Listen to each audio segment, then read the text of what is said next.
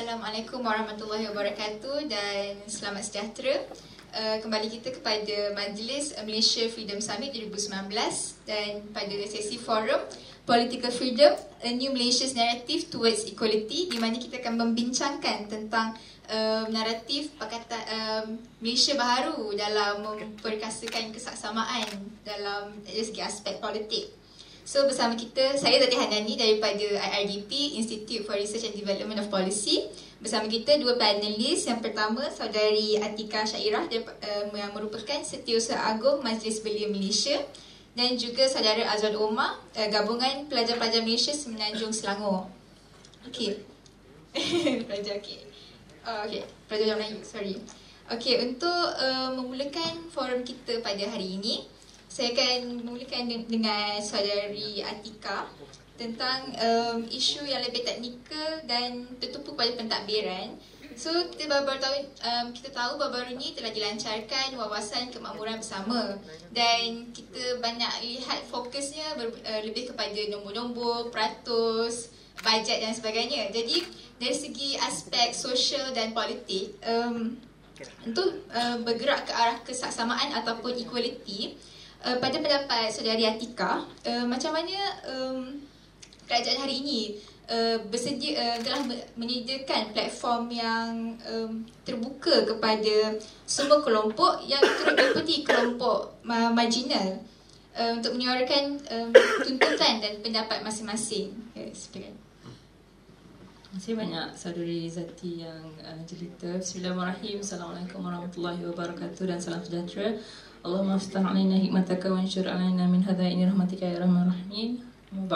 Baik. Um, so, saya menyampaikan salam daripada saudara Presiden Fitri Johar yang sekarang berada di Sabah untuk uh, menghadiri Kongres uh, Belia Borneo dan semalam ada membentangkan tentang belanjawan uh, dan dirincikan bagaimana Belia Sabah untuk uh, terima ataupun tidak terima belanjawan tersebut. Uh, kalau soalan yang dikemukakan oleh uh, saudari Zati tadi lebih kepada wawasan kemakmuran bersama. Bagaimana kita melihat dan bagaimana kita uh, mengambil intipati uh, konsep-konsep yang diberikan di peringkat kerajaan itu adalah sesuatu yang sangat-sangat subjektif sebenarnya. Saya berikan satu contoh uh, bagaimana uh, satu hotel di Kuala Lumpur uh, membuat sistem ataupun dikata go green.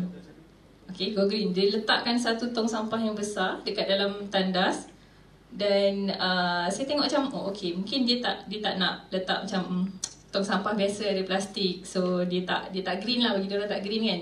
Tapi saya lihat dia punya pekut, uh, cleaner pengutip sampah terpaksa menggunakan lebih banyak tisu untuk kutip sampah dekat dalam tong sampah tu sebab tong tu terlalu besar. Okay? Dan dimasukkan kat dalam satu tong sampah yang lain. Jadi saya fikir itu yang berlaku sebenarnya. Dasar-dasar yang dibuat oleh orang atas tak diterima baik di peringkat bawah disebabkan tidak ada konotasi yang selari. Maksudnya di peringkat atas kata nak buat dasar untuk go green. Tapi dia refer tak balik kepada cleaner di cleaner tu ada kemampuan tak untuk angkat tong sebesar tu untuk dibuangkan sampah-sampah dan dia fikir tak yang betapa kotornya maksudnya macam tisu tandas tu orang nak kutip dan masuk dalam tong sampah yang lain. Faham tak? Maksudnya maksudnya ini yang berlaku sebenarnya dekat dalam uh, sistem negara kita sekarang ni. Semua mana-mana peringkat tak kira lah kerajaan, tak kira lah syarikat, tak kira lah korporat sendiri. Semuanya nak menghasilkan dasar yang baik kepada orang lain. Kepada kepada kumpulan marginal terutamanya. Tetapi tanpa komunikasi tanpa uh, macam mana segregasi ataupun dikelompokkan dan dirincikan kepada kelompok-kelompok yang terkesan stakeholders pemegang taruh yang akan mendapat kesan daripada kepada dasar tersebut uh, dasar tu tidak dapat disampaikan dengan baik dan dia tidak dapat berlaku dengan berlaku dengan baik. Dan saya lihat, okey, wawasan kemakmuran bersama. Contohnya dia disegregasi ataupun diri dipotong kepada 8 kumpulan tersasar iaitu kumpulan orang asli, ada kumpulan wanita, ada kumpulan OKU dan lain-lain lagi. Dan saya rasa ini adalah selari dengan apa yang diminta oleh uh, Prof Fatimah Kari juga di uh, Universiti Malaya bagaimana sebenarnya untuk kita membasmi kemiskinan, melawan kemiskinan ni adalah dengan multidimensional. Maksudnya selagi kita tak pergi multidimensional, kita tak boleh gunakan alphabet soup. Of alphabet soup ni maksudnya kita create macam-macam jenis kan. Uh, bukan Malaysia lagi lah kita sekarang ni apa uh, WBK 2020 WBK 2030 wawasan segala macam ini ni semua ni adalah alphabet soup kita kita, kita bagi makanan uh, kita kita kita kita bagi popular punya term tapi kita tak kita tak kita tak pastikan benda tu uh, dalam sudut implementasi itu sebenarnya tidak akan sampai. Jadi saya fikir kalau dah ada wawasan untuk mencapai benda tu itu adalah perkara yang baik dan kita terima benda tu. Tapi dalam masa yang sama kita tidak boleh berhenti untuk memastikan uh, suara ataupun uh, pin, apa yang diminta oleh peringkat das, da, bawahan, golongan-golongan di bawah tu diangkat dengan baik di peringkat atas. Itu yang paling penting sebenarnya. Dan komunikasi tu tidak tidak sepatutnya bersifat dialog ataupun town hall semata-mata. Dia kena ada uh, sentuhan pakar. Maksudnya ahli-ahli akademik kita sekarang di universiti kadang-kadang uh, tidak di dibawa ke peringkat lapangan dan tidak dikenalkan dengan apa yang berlaku di bawah sebenarnya. Mereka kadang-kadang macam berada di awang-awangan, di kayangan akademik semata-mata. Masing-masing mengejar professorship, masing-masing mengejar doctorship, masing-masing mengejar uh, pingat-pingat tertentu di dalam universiti masing-masing. Tapi apa yang penting, sentuhan pakar ini diperlukan di peringkat bawahan sebab uh, gabung jalin antara teori dan praktikal inilah yang akan menghasilkan dasar yang boleh diangkat dan dibawa dengan baik di peringkat uh, bawah tu sendiri. Jadi uh, saya fikir itu yang itu yang bahagian yang uh, uh, saudara presiden minta untuk saya sampaikan dan wawasan kemakmuran bersama ini uh, boleh dijayakan. Boleh dijayakan jika kita tidak meletakkan 100% bukan kita kata kita jangan letakkan 100% kita jangan percaya langsung kepada uh, kerajaan tidak. Kita tidak meletakkan 100% gerak kerja tersebut digerakkan hanya di peringkat kerajaan semata-mata tidak. Saya fikir kekuatan mana-mana dasar sekalipun ianya perlu disinergikan sekali dengan civil society organisation. Kalau tidak ada kelompok civil society, tidak ada kelompok the third layer yang akan menyokong dan ombudsman saya saya saya, saya, saya sebut ombudsman sebab semalam kan dalam belanjawan kita ada sebut tentang ombudsman yang menggantikan dengan tentang uh, pen, uh, apa? Penjawab Perkhidmatan awam uh, aduan perkhidmatan awam. Jadi ombudsman ni yang akan menjadi kita punya audit. Uh, audit ni sebenarnya dia tidak tertumpu kepada ekonomi ataupun account semata-mata. Accountability tu juga adalah salah satu benda yang perlu diaudit.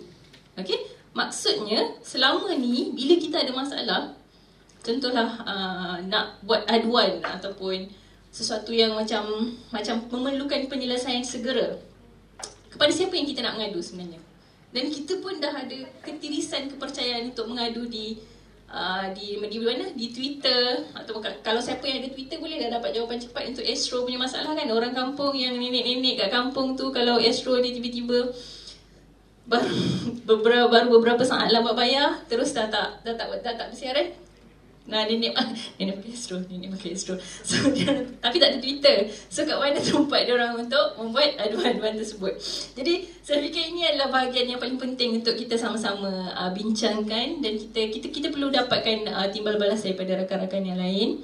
Uh, dan saya fikir insyaAllah lah cumanya uh, di peringkat Majlis Belia Malaysia kita ada 40 badan gabungan termasuk lagi PMS dan 103 Majlis Belia Daerah dan kami bersedia untuk sama-sama mendongkong wawasan kemakmuran bersama ini jika dan hanya jika mereka bersedia untuk melibatkan kami.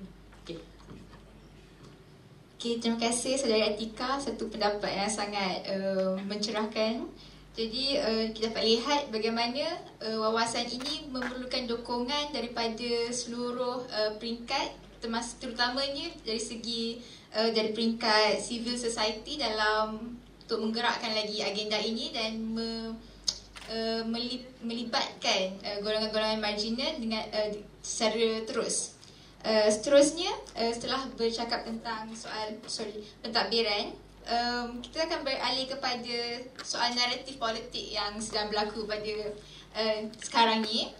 Baru-baru ni kita dapat tahu isu apa uh, gerak apa nama dia? Kongres ah uh, kongres marwah Melayu um, Okay, uh, seterusnya untuk saudara Azwan Saya ingin minta pendapat tentang bagaimana uh, kita tahu dalam mempertabatkan sistem demokrasi kita perlukan blok pembangkang yang kuat. Jadi uh, melihat kepada you know, kita kita lihat ramai yang menyambut baik dengan gabungan pembangkang pada hari ini.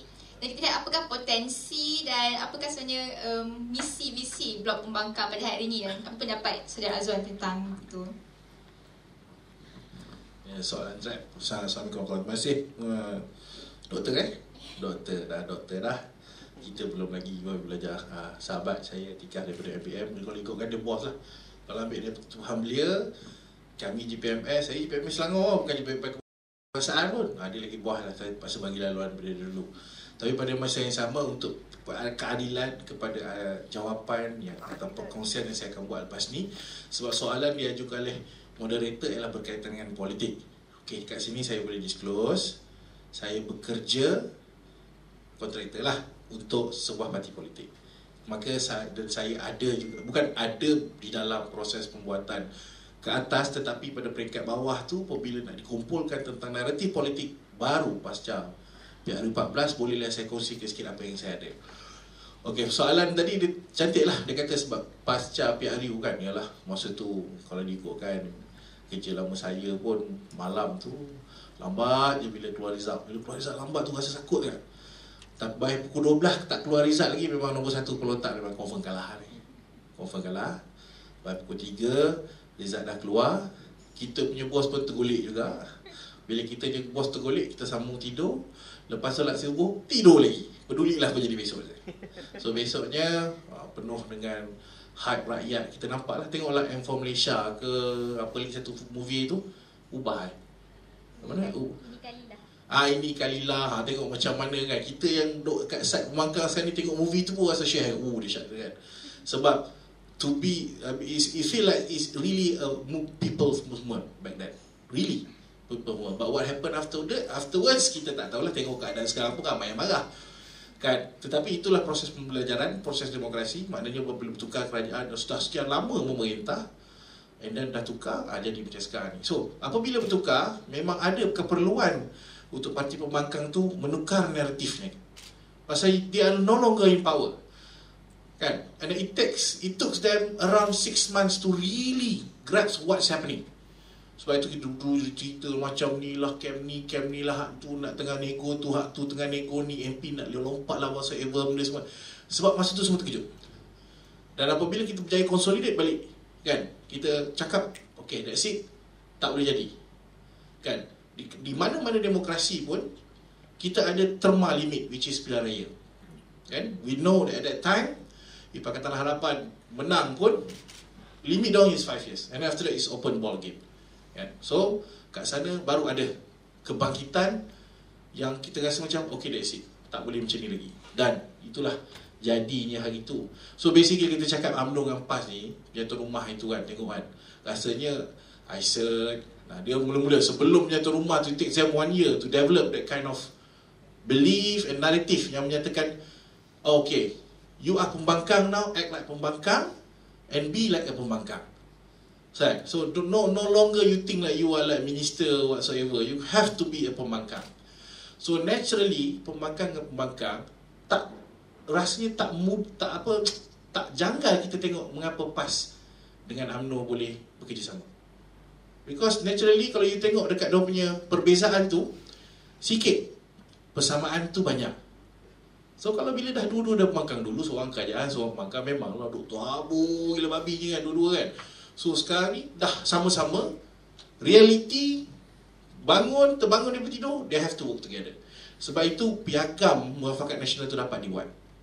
But it is not as easy stuff eh. You have to test one by one from ICER to Rome Statute to this to this and all the flaws and all the kegelojohan kerajaan sedia ada sekarang ni untuk mencapai objektif terjanji manifesto doang tu membuatkan persefahaman tu dibentuk So the more kerajaan buat kesilapan, the more they become understanding towards one another. Then the more they become stronger. Uh, this is what happen. So basically kita balik pada yang saya nak tambah sikit. Kalau macam soalan kan, new narrative Malaysia. Equality. Ni sekarang ni saya cakap ni sebab doktor tadi dia gunakan perkataan equality equals to kesaksamaan. But there is another one word. Dan saya cukup suka membincangkan perkataan kesamarataan versus kesaksamaan. So kita ingat equality ni maksudnya kesaksamaan dan kesamarataan. Tetapi dalam bahasa Inggeris pun ada satu word lagi. Equity. Why we must equate ourselves equality equals to kesamaan padahal equity lagi mentafsir atau menterjemah apa itu maksud kesama, kesaksamaan. So now narrative tentang kesaksamaan dan kesamarataan ni kita perlu bincangkan betul. Sebab right now yang dibawa oleh Malaysia baru adakah yang kita per, kita rasa sekarang ini selepas 500 hari adalah kesaksamaan atau kesamarataan. Dan bila kita tengok pada tema kesamarataan, Siapa yang membawa terma kesamarataan ini? Saya tak nak point finger siapa-siapa tapi cuba kita fikir. I bagi you fact saja. You look at the constitution of the organisation, you look at how they work, you look at how they talk, you look at how their cause, their fights, their memorandum, their manifesto since way before. Siapa yang membawa terma kesamarataan ini? Dan di, kita tengok macam piagam muafakat nasional. Itu naratif kan? Eh? Muafakat nasional is new narrative di mana ditunjukkan kita mengangkat kesaksamaan. Kesaksamaan berdasarkan apa? Ah, itu yang penting. Sebab kesamarataan, everybody is equal. Are you yes? Ada satu je perkara 8 dan pusat dalam pelbagai suan, equality before the law. Everybody is the same before the law. But dalam elemen-elemen pelbagai itu sendiri, dia ada kesaksamaan. Kesaksamaan mana adil. Wah, tengok macam Anwar Ibrahim aku. Dia kena adil. So, meletakkan sesuatu pada tempatnya. So dalam perlembagaan persatuan dah ada dah tunjuk ha, Kat mana yang penting Perkara tiga kan? ha, Itu dah maknanya Tak ada kesamarataan Kat sana ada kesaksamaan Kerana apa? Kita memberi Apa itu maksudnya Bangsa atau Majority trust yang berada dalam negara ni? So orang kritik lah Kata oh naratif mufakat nasional Is a perkauman A racist A Calvinist. Segala nis nis nis nis semua keluar. Tetapi kalau kita betul-betul fikirkan balik, sepanjang daripada tempoh kemerdekaan, even pra kemerdekaan asli, di mana bangsa Melayu, Islam sebagai teras negara ni, kita tunjukkan, eh, kita tak ambil orang lain jahat. And we prosper. The day, the day Tunku Abdul Rahman say merdeka seven times dekat stadium mereka tu, Malay, Chinese, Indian, whatsoever, semua ada, semua hidup prosper kalau kita cakap kita tidak menjaga bangsa-bangsa lain, adakah kita akan duduk dalam hotel serba mewah yang ditaja oleh penaja-penaja yang baik? Yang doktor boleh dapat satu tingkat pelajaran doktor zati. Ha, kalau kita bermainkan, kalau kita betul lah pembangkang ni memain perkauman sejak 60 tahun yang lepas, kita betul kalau racist betul lah cakap memang racist bastard ni racist kan. Kita takkan iktiraf Cina, apa apa hari raya doang kita tak iktiraf agama doang kita takkan bagi pemilikan tanah. Kita takkan bagi doang berniaga. This is what happened in Rwanda. This is what happened in Africa. Kan bangsa teras akan menindas bangsa minority you talk about minority just now. But for the last 60 years the the minority triumphs. And then comes 9 May of 2018 now perasaan tapi tidak. Benda yang selama ini tidak dibangkitkan sejak 62 tahun dulu mula dipersoalkan. Benda-benda yang selama ini kita diamkan untuk menjaga objektif utama dekat multiracial country itu keamanan, kestabilan mula dipersoalkan. Sebab itu naratif muafakat nasional itu wujud untuk mengingatkan kembali pasca depan supaya look for the last 60 years kita aman damai, makmur, bahagia, nak kahwin campur pun boleh, nak tukar agama, ah itu tak boleh, itu sensitif, tak boleh cakap sekarang, nanti kan tak usah pasangkan ada orang sama aku, susah.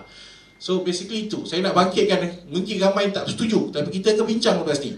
But I give you the central idea.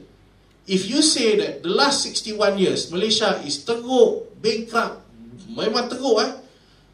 Ni kawan aku ni, Mizi ni takkan jadi.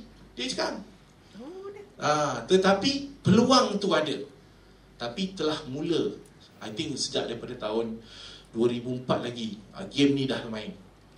Uh, so it's a long game dan hasilnya 2018 lah. Takes them about 15 years lah. Long game tau. This is not no, sebab persoalan-persoalan tentang perkauman, tentang tentang uh, racial segregation semua bangkit 2004 dan ditanam dan ditanam dan ditanam dan ditanam dan ditanam dan ditanam dan ditanam memuncak terus kawan saya punya parti menang. Ah tu je. Ah so kita bincang kejap lagi eh. Terima kasih.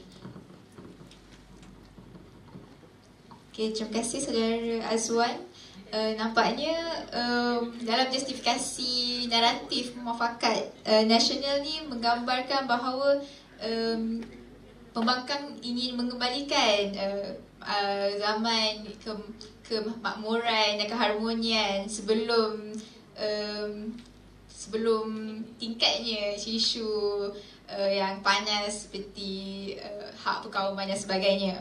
Okey, um, sebelum saya memberikan lagi soalan daripada saya. Adakah sebara uh, mana ahli penonton yang ingin menanyakan soalan kepada panelis?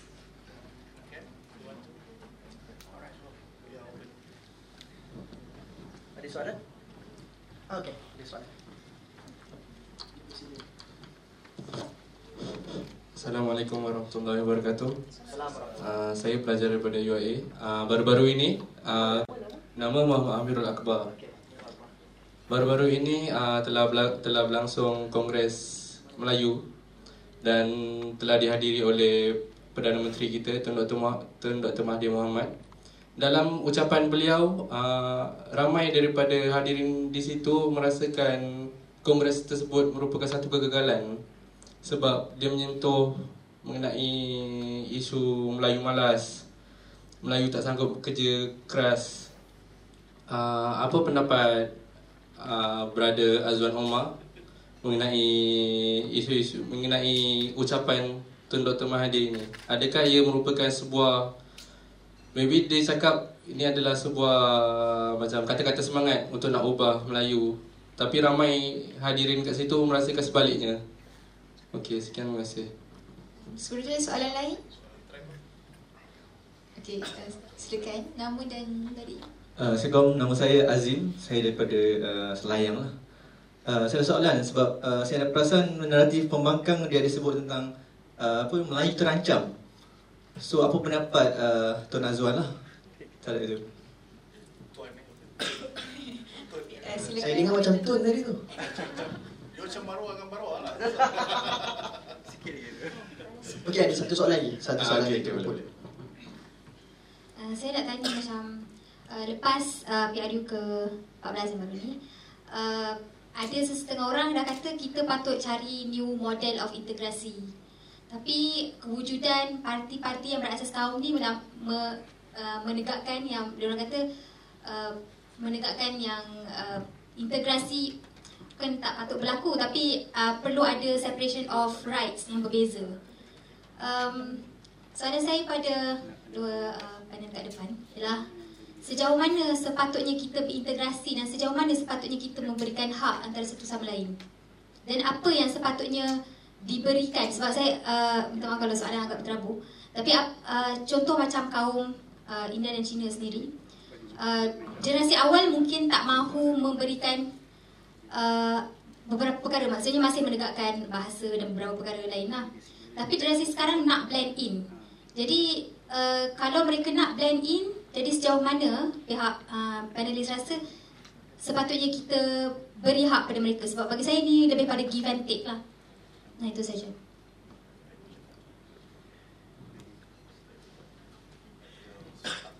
Alright, Bismillahirrahmanirrahim. Um, saya bukan orang politik tapi kalau kita boleh sentuh di pinggiran-pinggiran politik tu ni. MBM eh? Saya daripada Bos, kan? MBM. Neutral, neutral. This is the the executive neutral. So, tapi tapi saya saya nampak menarik tentang uh, apa yang dibangkitkan uh, isu uh, kita denial, kita live in denial kalau kita kata kita tak payah cakap pasal perkawaman. It's a to- total absurd. Uh, obviously kita try to lari daripada sesuatu yang memang ada kat situ. Um, isu tentang perkauman uh, dan uh, suatu integris, integrasi yang nak disampaikan ni. Saya rasa benda ni fresh dibincangkan oleh uh, Ustaz Siddiq, Prof. Dr. Siddiq tentang membina kesatuan bangsa, kerukunan hidup bersama dalam budaya damai. buku ni um, fresh lagi. Kita baru bincang dekat Shah Alam uh, dua hari lepas. Uh, dan saya fikir bahagian yang kadang-kadang kita terlepas pandang yang kita rasa kita perlu jadi lebih um, the, the ultimate of Muslim and Malay is bila kita dapat semua benda dan kita dapat kawal semua perkara. Sedangkan uh, saya fikir dalam surah uh, Quraisy, okay, dalam buku ni, pentingnya maqasid al-salam, okay, objektif damai dalam syariah Islam diperjelas di dalam surah Quraisy, maka hendaklah mereka menyembah Tuhan rumah ini Kaabah yang telah memberi makanan kepada mereka untuk menghilangkan lapar dan mengamankan mereka dari rasa ketakutan. Saya fikir mana-mana naratif, mana-mana naratif Islam yang bertopengkan Melayu ataupun naratif Melayu yang bertopengkan Islam kalau yang digembar-gemborkan tu adalah ketakutan there's nothing Islamic about it. Okay? Tapi itu berlaku kalau persepsinya menakutkan. Okay? That's a war of perception. Tapi kalau persepsi itu yang perlu dibetulkan persepsi itu adalah sesuatu yang kayu ukurnya perlu dijelaskan melalui sistem pendidikan kita. Okey, dalam sistem pendidikan kita. Dan dan sehingga ke hari ini, sehingga ke hari ini kita masih lagi tidak ada satu solusi sistem pendidikan kalau kata penyata mazli ke apa kan. Satu sistem solusi sistem pendidikan. I mean, I mean come on lah. I mean you Yeah, I mean like you I mean like you are a great individual a great educational dekat dekat dalam university about to I guess maybe. Okay tapi dah lebih setahun dua tahun mereka masih lagi berbincangkan tentang tentang isu-isu teknikal. Saya pergi Sabah dua kali dah. Petang ni akan bergerak ke Sabah juga. Kami pergi ke Tawau di kampung Titingan dan itu adalah pada bulan puasa yang lepas. Saya ingat lagi waktu November tahun lalu ada disebutkan tentang zero reject policy. Okay, zero reject policy. I went to the kampung Kitingan. Guess what happened? Oh, budak-budak ini semua tidak ada warga negara. Mereka tidak pergi sekolah lagi. That was like six months after the zero reject policy. You know what happened? Sebab walaupun budak-budak itu tidak di reject kerana tidak ada IC, tetapi penjaga yang nak hantar kena ada IC. How? Ikhlas saya tak boleh tak, tak boleh boleh ikhlas susah nak jawab saya ikhlas saya maafkan lah. Okay. So the point the point is and punyalah sistem zero reject policy tu perlu di-emphasizekan sekali. Beliau turun lagi ke Sabah lately dan perlu menekankan semula tentang semua kanak-kanak yang tiada warga negara boleh pergi ke sekolah. This is what happened in September. Okay? Sebab apa sebab kita tidak sediakan kelompok ataupun cikgu-cikgu ataupun uh, pejabat pendidikan di bawah untuk mengangkat dasar itu sebagai satu dasar yang akan memberi manfaat kepada semua orang. That's what happened. Okay, so itu integrasi yang saya fikir dan dan kalau ikutkan gagasan pendidikan damai yang Ustaz Siddiq sebutkan itu adalah sesuatu yang kita semua kena angkat bersama-sama tak kisahlah daripada Muslim ke Chinese ke Indian ke. We inhale the same haze situation. Kita semua sedut jerebu yang sama dekat Malaysia ni. Okay? So come on lah. Takkan I mean that, Dah 2019 dah. Dan saya saya lebih daripada bersetuju Tentang isu by Muslim first. Okay? This this this sounds like uh, Sebagai seorang liberal Dia berbunyi pelik Yang saya menyokong by Muslim first. Okay saya setuju dengan konsep by Muslim first. Sebab selama ini kita susah nak question ataupun nak demand kualiti daripada produk-produk uh, Muslim sebab mereka tidak ada cukup pengguna. Bila kita increase number, this is economic, bila kita tingkatkan jumlah pengguna dan jumlah pendapatan mereka, then we can question your, their quality. Okay? That can happen after Okay, I supported by Muslim first. Okay, tapi benda tu kena berlaku dengan baik. You cannot uh, apa you tak boleh cakap pasal produk lain tak bagus untuk jual produk you. Okay, promote produk you. Dan saya lebih daripada bersetuju dan dan saya saya fikir Majlis Malaysia pun dah keluarkan sokongan tentang kewujudan satu entiti pembangkang yang kuat untuk mendokong aspirasi rakyat. I mean, takkan you nak Harimau Melaya lawan dengan Persatuan Tingkatan 6 SK Bangsa? Dan and then lawan Persatuan Tingkatan 6 SK Bukit Bandaraya. Maksudnya SBN dan PAS lah. Kalau dia orang combine, barulah dia orang boleh jadi. I mean, like, barulah Padang sama rata. And, and I mean, barulah Harimau Malaya akan markup dia punya dia punya apa yang dia akan bagi ke orang. Tak ada siapa yang akan rugi kalau kita ada sistem pembangkang yang kuat. Saya tak fikir rakyat akan rugi. Okay? Dan hari ini, kes BRIM ke ataupun kerajaan-kerajaan sebelum ini. Maksudnya kronologi dia datang daripada kekalahan Selangor, daripada 2008, daripada Pakatan Rakyat dan apa semua tu.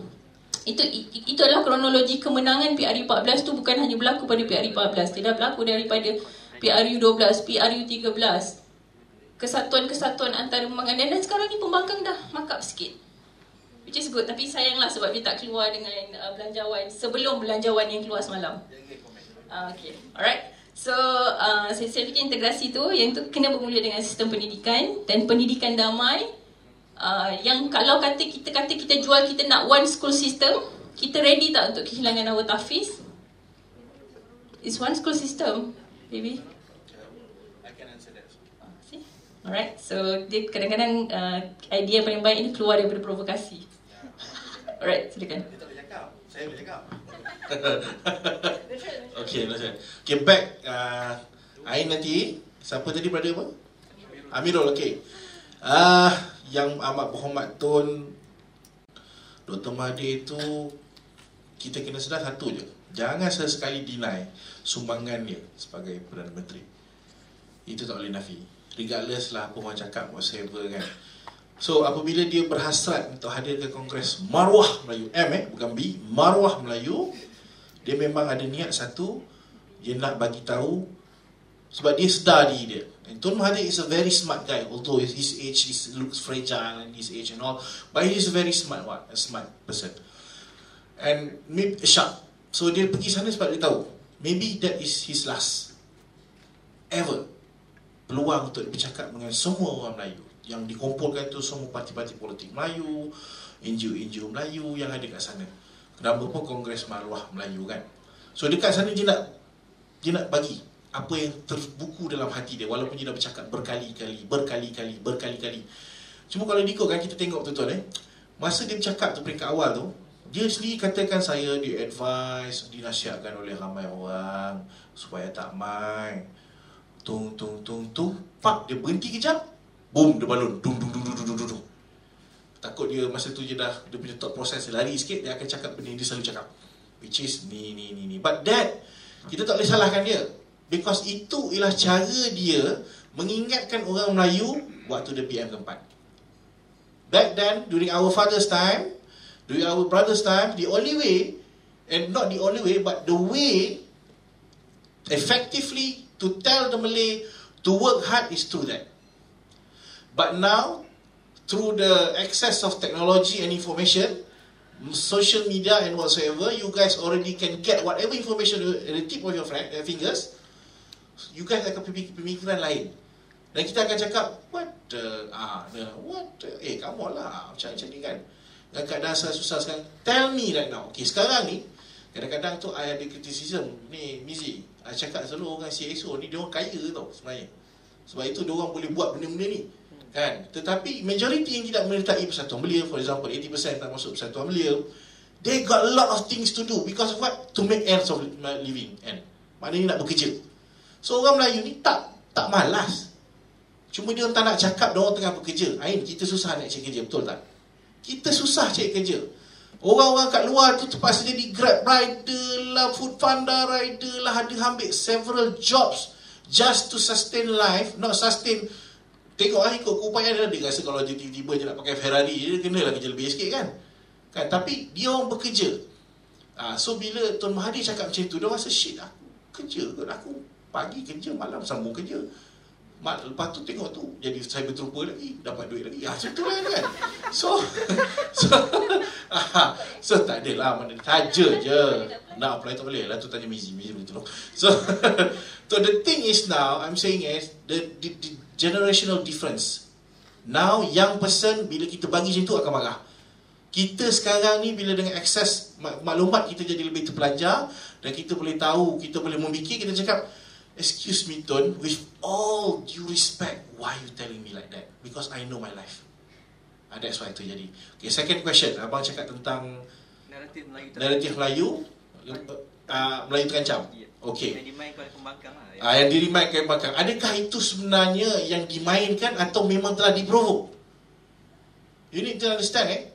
Sebab itu saya cakap tadi pada peringkat awal.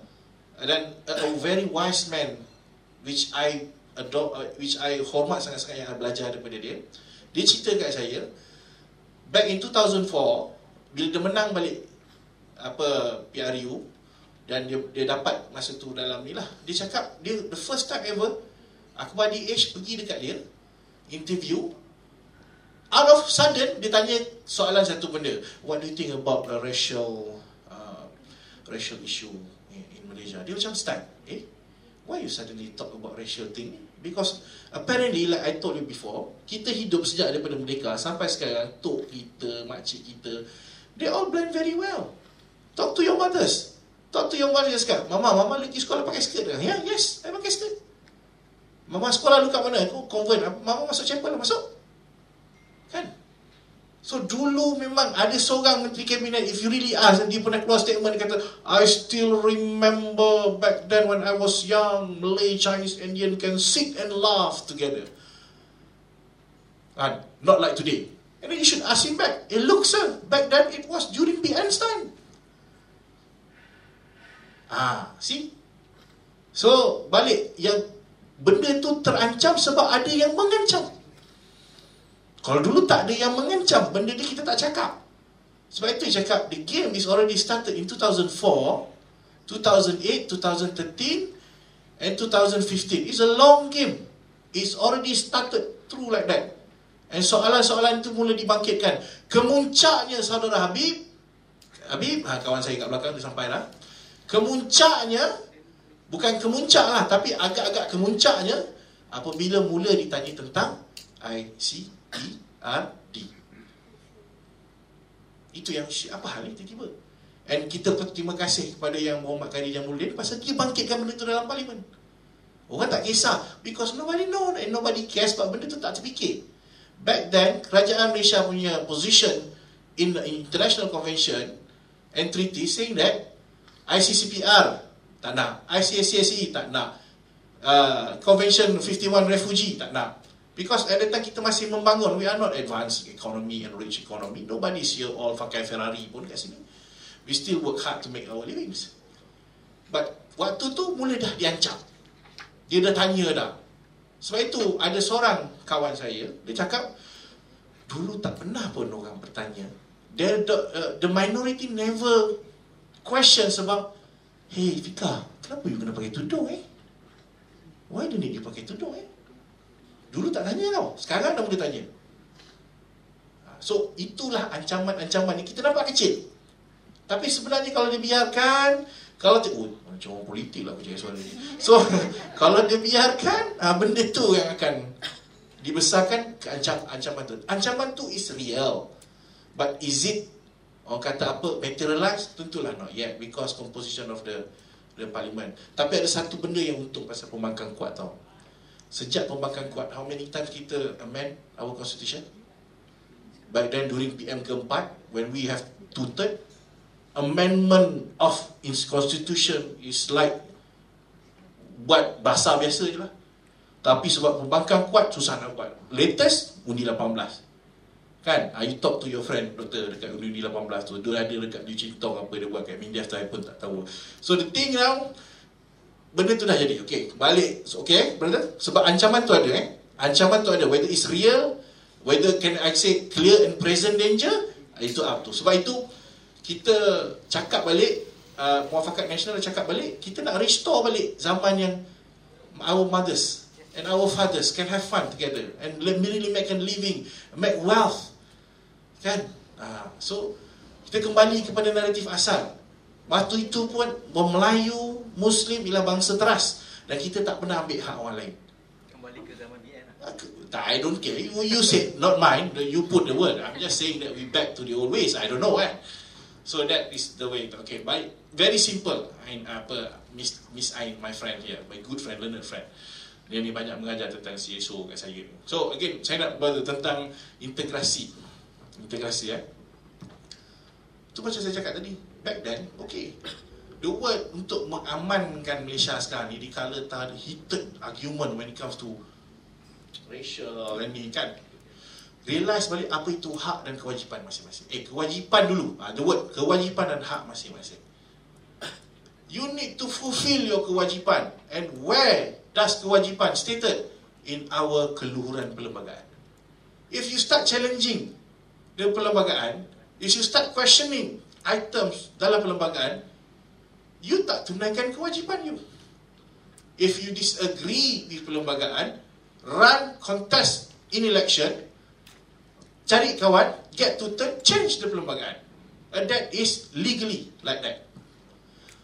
Fulfill your kewajipan. Hormat apa yang ada dalam perlembagaan. That is our trust. Kan? So selama ni back 60 years kan kan ada macam Taufik uh, Datuk Taufik Ismail anak kepada Tuan Dr. Ismail dia cakap apa tau yang latest dia keluar tak adil untuk cakap 61 tahun yang lepas 62 tahun yang lepas ialah satu apa teruk sangat negara ni. Ah, pasal zaman Tun takkan teruk, zaman Tun Razak takkan teruk. Zaman Tun Hussein Nur takkan teruk. But at that time kita live peacefully and happily. So kembali kembali kepada kewajipan kita dan hak-hak kita akan di restore balik berdasarkan perlembagaan and at the same time enhancement through education. So a single stream school is the best.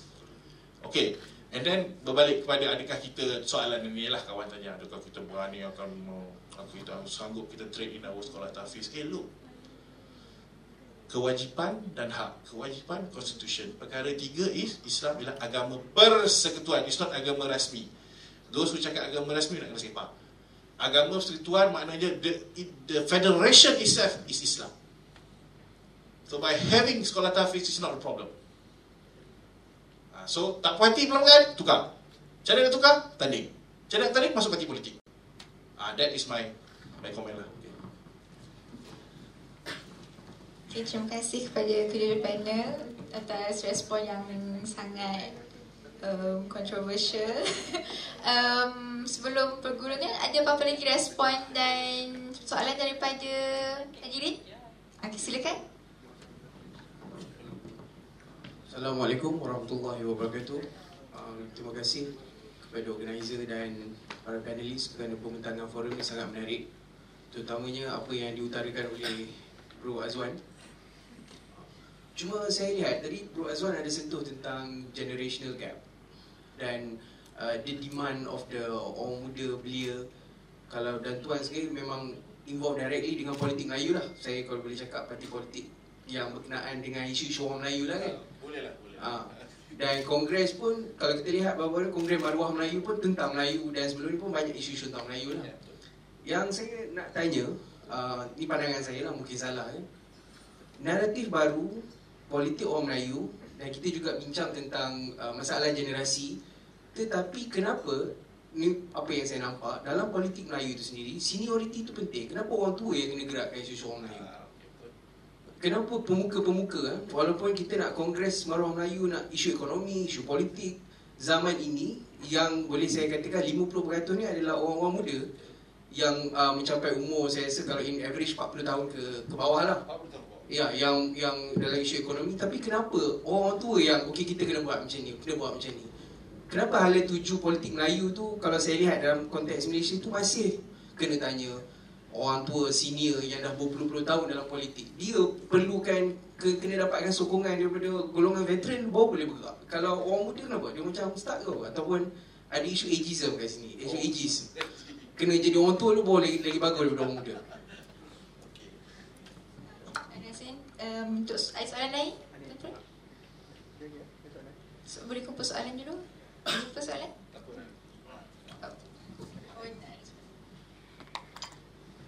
Saya saya adalah simple je.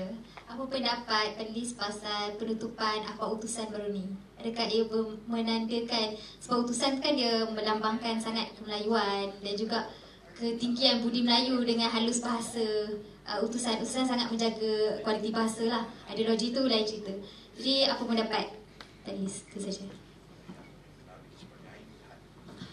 Hak ni tanya soalan utusan ni dia Boleh tersepit Okay First kali berada kat belakang Okay Itu ialah dia You cakap tentang kenapa perlu Ada lagi Old guards lah eh? You can say old guards So where is the young people I know You discuss nampak I saw you discuss with Mizi Mizi want me to Cepat sikit naik Dia kata kalau dia nak I tanding tu Tapi masalahnya I bukan ahli parti mana-mana sebenarnya And to be honest eh You check any political party in Malaysia I'm not registered to any political party. 841227 Okay But I'm just saying like this okay? Melayu. Oh eh, jadi orang Melayu dah Melayu. Apa yang penting Melayu? Adab. Adab. My response to you is adab. Yes I know uh, Perkara yang berlaku sekarang ini pun Saya boleh akui Ialah hasil kerana terlalu lama memerintah Okay Dah agak So bila terlalu lama memerintah perkara ini yang jadi. But again kita tidak dalam dalam budaya Melayu adab itu penting. Hormat orang tua. Lah ni hampa balik tiba-tiba datang, "Ayah, mulai hari ini kereta ini milik saya." Ah, nak kau tu bang jadi kena dengan bapak kau kan macam tu. But again kita cakap, "Ya, pinjam ya." Dia kata, "Ah, okey, kau pinjam jangan lupa isi pinjam." So adab tu memang penting. So bila masuk pasal adab, saya nak cakap dalam UMNO sekarang kan bila kita baru je kalah and if you ask UMNO whether they are actually really leaving to the fact that they lose the last election takes time brother it's just 60 years brother macam macam Pakatan Harapan tu for the last how many years they are pembangkang now in the government they also have problem how to govern. Look at the budget yesterday. So I'm just saying is slowly slowly.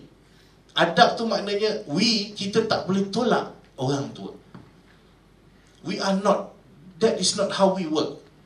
Kita kena cakap elok-elok. And they realise and kalau orang tua kita di all guards tu betul-betul terbuka dia akan cakap okay you go tugas tu orang macam you tengok balik kat BFM I just I, I report BFM Tan Sri Lee Lin Sian yang the ex uh, deputy bank dia kata apa The reason why Tun Mahathir put Tan Sri Zeti, Robert Kwong, and Tun Naim there is to coach and mentor and to oversee so that the new minister don't make silly mistakes. So same goes in UMNO. So the role of the old guards also very important so that the young people can grow and they know they move there whether they run too far or walk too slow or walak bolin astray. Kan? Ah, so itulah dia.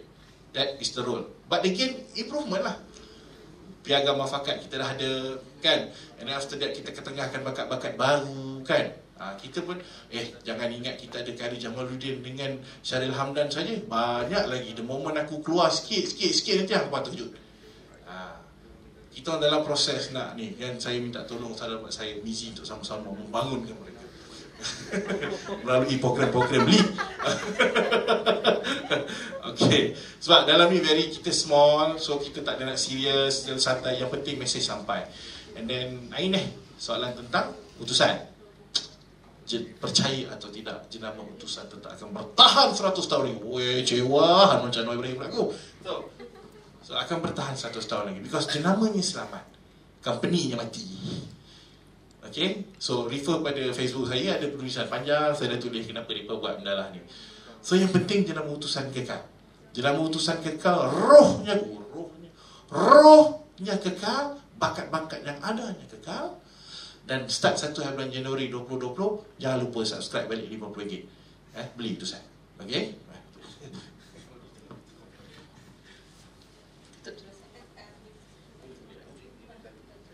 Bismillahirrahmanirrahim. Uh, okay. Um, baik, saya fikir uh, soalan yang menarik dan memerlukan satu timbal balas yang yang uh, equality. Equality ke equity? Equity ke equality? Okay, we believe in equality. Okay, uh, tapi saya fikir bahagian yang paling mustahak sekali kita kena absorb ataupun serap bersama-sama adalah tentang uh, bagaimana untuk menggerakkan perkara ini dalam satu suara dengan cara yang paling baik sekali. Dan saya fikir seperti soalan daripada uh, saudara di belakang sana tentang uh, kenapa like old ataupun uh, umur dan segala ni isu umur ni adalah suatu yang uh, sangat signifikan kerana MBM antaranya yang terkesan dengan isu RUU 688 redefinasi of youth. Bila kita redefine youth punya organisation daripada bawah 40 ke bawah 30 ada yang mempersoalkan kenapa apakah yang menyebabkan MBM uh, terlalu agresif menentang uh, redefinisi sedangkan kami menyokong penuh konsep ataupun meletakkan pimpinan muda di dalam mana-mana organisasi. Tetapi kita katakan dalam fasa sekarang di mana pertubuhan belia nyawa-nyawa ikan nak survive dan transisi masa transisi yang disingkatkan okey terus daripada 40 tahun ke 10 tahun ini akan menyebabkan kepimpinan sekarang akan melebam the gap is there you tak boleh terus tutup you Terus tak boleh daripada sebelum ni kita decide SPM umur 17 tahun, sekarang kita nak decide SPM umur tingkatan 1. Okay? That's not dia tak tak adil. It's not equality, it's not even equity. There's nothing Islamic about it for me. Maksudnya kalau kita nak kalau kita nak reform, ini masalahnya sebab dia orang jual nama reform kat situ. Demi reformasi pertubuhan belia. Demi reformasi sistem. Ha, tapi kita kita katakan tak, tak, tapi kita tak adalah totally uh, uh, oppose semua idea-idea dia tidak. Kita kata in ha? Mungkin dia hanyalah satu institusi ha, sebab dia hanya satu suara. Tapi sebab kita convincekan benda ni dengan Dewan Rakyat dan Dewan Negara juga dan mereka melihat yang perkara ini masih boleh diselamatkan, masih boleh di uh, tapi ta- tapi saya suka dengan keadaan semasa. Sebab setiap kali berlaku penindasan saya ulang balik setiap kali berlaku penindasan akan berlaku akan lahir dua kelompok. Yang pertama adalah kelompok yang tertindas. Yang kedua adalah kelompok yang melawan penindasan. Dan saya melihat kumpulan MBM sekarang ni adalah kelompok yang kedua. Dan ini sebenarnya membantu. Maksudnya kadang-kadang bila kita kata tentang um, kumpulan milenial yang tak nak terlibat dan tak nak agresif dan tak nak ambil campur pasal politik mungkin ada baiknya bila ditekan macam ni. Kan? Okay, mungkin ada baiknya ditekan macam ni. Itulah kami kat, kat satu beliau memang Ya, okay. So, ni suara suara suara bahan. Jadi, jadi saya saya fikir ini ini ada baiknya dan uh, mungkin mereka ikhlas sistem saringan dan mencari siapa yang betul-betul ikhlas untuk sama-sama memperjuangkan uh, sistem uh, apa tentang umur ni. Dan yang kedua adalah tentang uh, utusan. Uh, saya fikir bukan utusan saja yang menyewikan untuk semua akhbar cetakan, semaklah dengan mana-mana akhbar cetakan sekalipun, semuanya, even buku, industri buku di negara kita, walaupun kita ada pesta buku yang sangat besar, ada world big Bad Wolf semua dekat Malaysia ni. Ha, kan? Industri buku kita semuanya mengalami uh, satu uh, tekanan untuk survive. Dan ini sebenarnya tidak selari dengan kita punya World Book Population on 2020. Okay? Kita nak orang membaca. Kita nak masyarakat kita membudayakan budaya membaca. Tetapi kita menutup salah satu pintu yang membugarkan semangat dan idealisme untuk mereka membaca. Ini adalah sesuatu yang tidak selari. Dan saya fikir ini, tapi masing-masing jual nama reformasi. Ah, sama macam orang yang UMNO pun sebut Anwar Ibrahim berapa banyak kali tadi. okay. Jadi saya fikir ini ini bahagian yang saya fikir perlu dirincikan dan kita tidak boleh berhenti bising tentang perkara ini tapi bising dan dan menjadi objektif tentang perkara itu. Kita bukan hanya melawan penutupan utusan atau kita kita tidak mahu satu uh, entiti ataupun kumpulan yang membantu. Maksudnya macam dia orang bukan hanya menjual uh, naratif politik ucah sebelum ni utusan kan. Banyak kali disaman pun. Dan kita pun faham keadaan mereka macam mana. Tapi kita perlu acknowledge okay, kedudukan dan jasa. Dan kita, takkanlah kita nak kita kita perlu belajar tentang mentaliti untuk menutup semua benda yang kita rasa berbeza pandangan dengan pandangan kita. That's not how it is. Okay, kita kena belajar untuk meraihkan dalam dalam sistem kita dalam kebebasan media, dalam kebebasan bersuara, dalam kebebasan untuk mencapai demokrasi-demokrasi yang baik ini, kita harus memastikan yang kita punya ruang yang sihat. Kalau kita tutup putusan lepas ni dia orang buka apa? Blogspot, WordPress, YouTube. Semua boleh dapat income, yes. They are very good Malay punya uh, writer dekat dalam putusan. Even dalam kementerian sekarang ni pun saya tak nampak mereka ada keupayaan untuk menulis bahasa Melayu dengan baik. Saya minta maaf. Statement-statement media. Okay. I was not a stranger for a government, this government. I am not a stranger. But I have to comment about this. Kalau kalau kalau kita tidak mempunyai keupayaan untuk absorb rakan-rakan media dekat dalam utusan dan dibawa sebagai konsultan ataupun rakan-rakan di dalam kementerian, So korang tahu mereka akan menggunakan bahasa mereka kat mana. And this is the war of perception. Next, PRU 15. We have like additional 7 millions of youth. Be it macam-macam mana pun. Kalau tak ada kekuasaan bahasa, siapa? Macam utusan tadi kan, uh, tak apa, memanglah ada orang akan pakai kena buang. Tapi kan diraya-rihaya balik. Yang penting dia ada lagi. Pasal kat sini siapa yang mengaku yang bila belajar baca BM masa sekolah rendah tu baca utusan. Banyak jasa datang tu. So jangan risaulah. Okay, so balik tadi nak tanya pasal buku eh saya nak tambah. Wah, kita kawan ada dalam jabat menteri tak boleh tolong. Dia pun dulu daripada buku juga Zami dia tengok macam ni sedih. Zami kalau kau tengok jangan marah. Okay. Eh, nak gulung? Oh, nak gulung dah? Dah habis dah? Dah. Ha? Eh, sabar dulu gulung dulu. Okey, saya gulung lah. Saya last gulung. Ada apa-apa boleh contact saya. InsyaAllah saya kongsi apa-apa. Uh, saya minta maaf kalau ada terkasar bahasa. Ini, ini cara saya. Uh, dan terima kasih doktor kerana uh, kerana jemput uh, apa IPRD eh? IRDP. Uh, janganlah uh, sogan-sogan cari di PMS Selangor. Eh, tahulah awak ada ni kan ada think tank. Uh, so kami mana boleh bantu kami bantu. Kami akan ikut sekali dengan kita punya chief kan pada gabungan lah bagi bila Malaysia. Okay.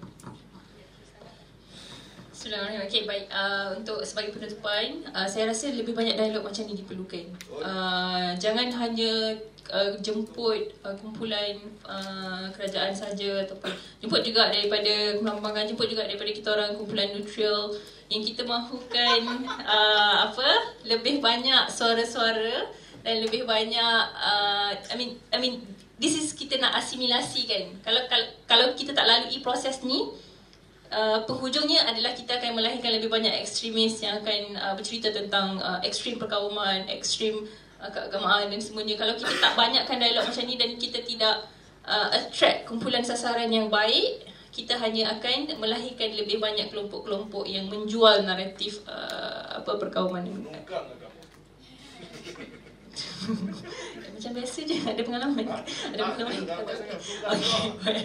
Alright, so Allah Alam saya minta maaf kalau ada kasar bahasa terkasar benda dan please uh, like dan uh, share uh, program-program MBM Majlis Sebelum Malaysia dan kalau berminat uh, join sekali Uh, terima kasih kepada lead, terima kasih kepada uh, semua yang datang pada hari ini dan kita mantapkan juga uh, civil society organisation, kita perlukan the third voice yang akan sentiasa pukul dua-dua belah pihak. Bukan hanya pengangkang, bukan hanya kerajaan tapi kita kena jadi strong third layer. So Allah Alam Terima kasih kepada para panelis. Uh, nampaknya rumusan daripada forum ini kita sebenarnya tak boleh tak boleh nak apa? Tak boleh nak deny lagi lah betapa pentingnya kekuatan um, komponen-komponen dalam uh, politik seperti kerajaan, pembangkang, masyarakat sivil dalam menentukan uh, kes, apa bahawa politik uh, betul-betul kan yang politik Malaysia ni sihat dan uh, sebenarnya men, mem, menyuarakan uh, pendapat rakyat dan uh, sebagai wak- yang mewakili uh, semua kelompok termasuk kelompok-kelompok marginal. Um, dan juga ada tentang kepentingan pendidikan dalam mewujudkan uh, memupuk masyarakat yang harmoni dan bersatu padu. Jadi uh, oleh itu saya tutup majlis hari ini. Uh, Assalamualaikum warahmatullahi wabarakatuh.